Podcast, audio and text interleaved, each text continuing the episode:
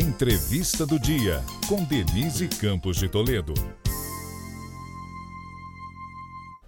E vamos falar agora sobre os desafios e planos do próximo governo na área da saúde. Eu converso com Humberto Costa, que é senador pelo PT de Pernambuco e membro da equipe de transição da saúde. Senador, boa noite. Boa noite, prazer falar com você. Bom, senador, a, a, equipe de transição nas várias áreas vem encontrando sérios problemas financeiros, de desestruturação. Eu queria saber quais são os, as principais dificuldades na área da saúde. O senhor tem reclamado, inclusive, do risco de apagão cibernético. O que é isso? Bem, na verdade, o Ministério da Saúde hoje ele tem muitos programas na área de tecnologia, de, na área de informática, vários sistemas de informação que estão, todos eles, completamente é, sem o conteúdo que deveriam ter, não refletem a realidade do que nós estamos vivenciando hoje. Por exemplo, o Programa Nacional de Imunização, ele não consegue registrar a condição atual da imunização da Covid no país, de outras vacinas também, não, não tem como ter uma referência de qual é o estoque que nós temos de vacinas ou não. E também é possível que muitas coisas é, equivocadas, erros, possam vir a ser apagados né, ao longo desse período da transição. Então, nossa preocupação passa por tudo isso. Agora, senador, especificamente em relação à vacinação para a Covid, a gente já teve aprovação pela Anvisa da bivalente, se fala de uma nova rodada de, de imunização da população. A equipe de transição já está discutindo um cronograma, aquisição de vacinas, porque o problema está aí. Nós tivemos nas últimas semanas aumento do número de casos. Sim, na verdade, nós tivemos acesso a informações que tratam de um contrato de 100 milhões de doses de vacinas, que inclusive atendem a todas as faixas etárias e envolvem inclusive essa própria vacina bivalente. Desse total de 100 milhões de doses, 68 milhões já foram entregues, há 32 milhões para serem entregues de imediato, incluindo a vacina bivalente, e esse contrato prevê também a possibilidade de um aditivo de 50 milhões de doses. Estamos preocupados porque tanto o Butantan quanto Biomanguinhos, que produzem a AstraZeneca e a Coronavac, não têm pedidos acertados, nem recursos já definidos para que eles possam ampliar a sua produção. Porque uma das coisas que nós vamos ter que fazer é melhorar o reforço da vacina para a Covid é vacinar as crianças de, três, de seis meses a três anos e as demais crianças, além do reforço com a terceira e quarta doses. Esse contrato é com a Pfizer e haveria condições de iniciar essa aplicação já no começo de 2023?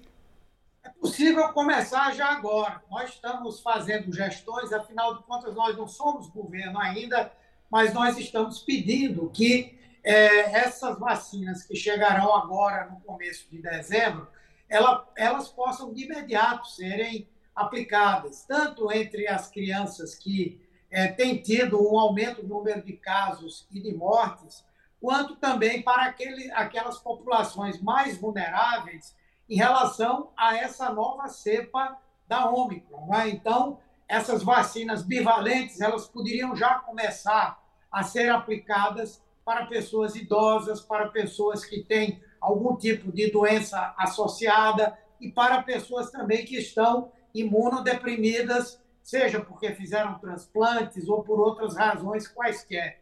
Então, acreditamos que seria possível que o governo já pudesse, desde agora, desenvolver um plano de vacinação.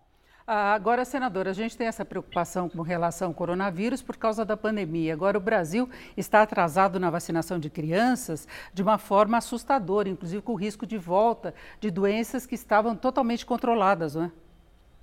Sim, o Brasil já, já teve no PNI o melhor programa de imunização do mundo, não só pelo número de vacinas que oferece gratuitamente, mas pela cobertura vacinal.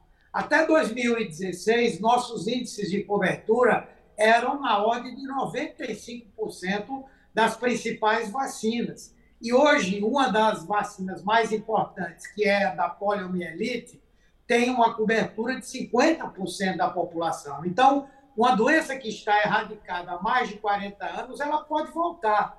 Por isso que quando o novo ministério assumir, o novo ministro ou ministra assumir, uma das primeiras coisas que vai desenvolver é um trabalho com uma ampla campanha para estimular a vacinação. Lógico que isso tem que ser organizado, articulado com os estados e os municípios, mas tem que começar logo. E é essa uma das principais recomendações que o grupo de transição deve fazer ao futuro ministro da Saúde. Agora, senador, em relação ao SUS, o presidente Lula, presidente eleito, chegou a falar em zerar a fila. E a gente sabe que há necessidade de uma reestruturação, de um trabalho conjunto, inclusive com o atendimento das prefeituras e municípios. Como é que está indo a discussão nesse sentido? Bom, são duas coisas. A primeira é nós reduzirmos significativamente a demanda reprimida pela pandemia gente que não pôde ter sua consulta, sua cirurgia, seu exame, porque os hospitais estavam dedicados à Covid, ou porque elas não podiam ir nos hospitais porque poderiam estar quebrando o isolamento social. Então, tem uma, uma demanda reprimida que precisa ser diminuída urgentemente. Isso, a ideia é fazer uma articulação com estados, municípios, para organizar o sistema de saúde para atender a isso e chegarmos até o ponto, se for necessário, de adquirirmos serviços privados para reduzir essa fila. A outra coisa é um plano, aí um plano mais amplo, para enfrentar esse problema das filas, esse problema dos gargalos na área do atendimento especializado de uma forma mais permanente. Aí é um trabalho que precisa ser mais bem articulado. Mas, no imediato, o, o nosso objetivo é fazer com que aquela fila gigantesca que há hoje ela possa ser diminuída de uma forma significativa no espaço de tempo curto. Agora, vai haver discussão de projetos junto aos estados e municípios também? Eu falo, por exemplo, dos municípios com as dificuldades relacionadas àquela questão do piso dos enfermeiros, né? Sim, essa é uma das preocupações, né? É, quando nós falamos com a equipe econômica da transição e apresentamos o pedido de recomposição dos recursos para o Ministério da Saúde, nós também falamos sobre o piso da enfermagem. E é um compromisso do presidente Lula de garantir os recursos para que estados, municípios possam ter uma complementação de recursos para pagar esse piso. Ao mesmo tempo, nós vamos ter que discutir como fazer em relação às instituições filantrópicas, que vão, vão sofrer também muito com o, os novos valores do piso salarial, mas também em relação ao setor privado, porque isso pode gerar uma onda de demissão importante. Então, a ideia é discutir o problema como um todo.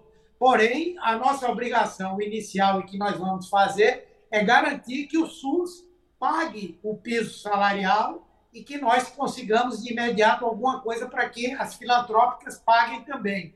E vamos discutir como fazer para que o setor privado é, tenha condição também de fazer esse pagamento, talvez algum tipo de desoneração, talvez uma linha de crédito especial, enfim, essa discussão ela vai acontecer. Mas para o SUS, esses recursos dentro da aprovação dessa, chamada PEC da transição, eles já estão previstos.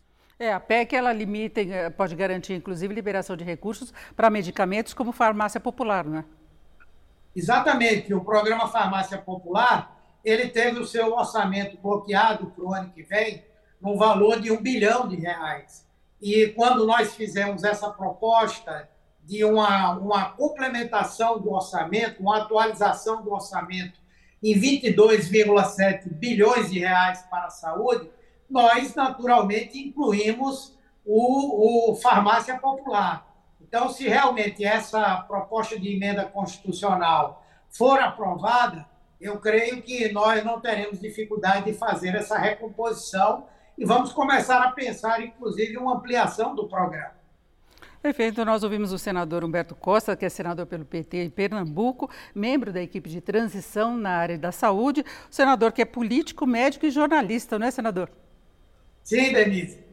É isso. Muito obrigada, senador. Essa foi a entrevista do dia para o podcast do Jornal da Gazeta.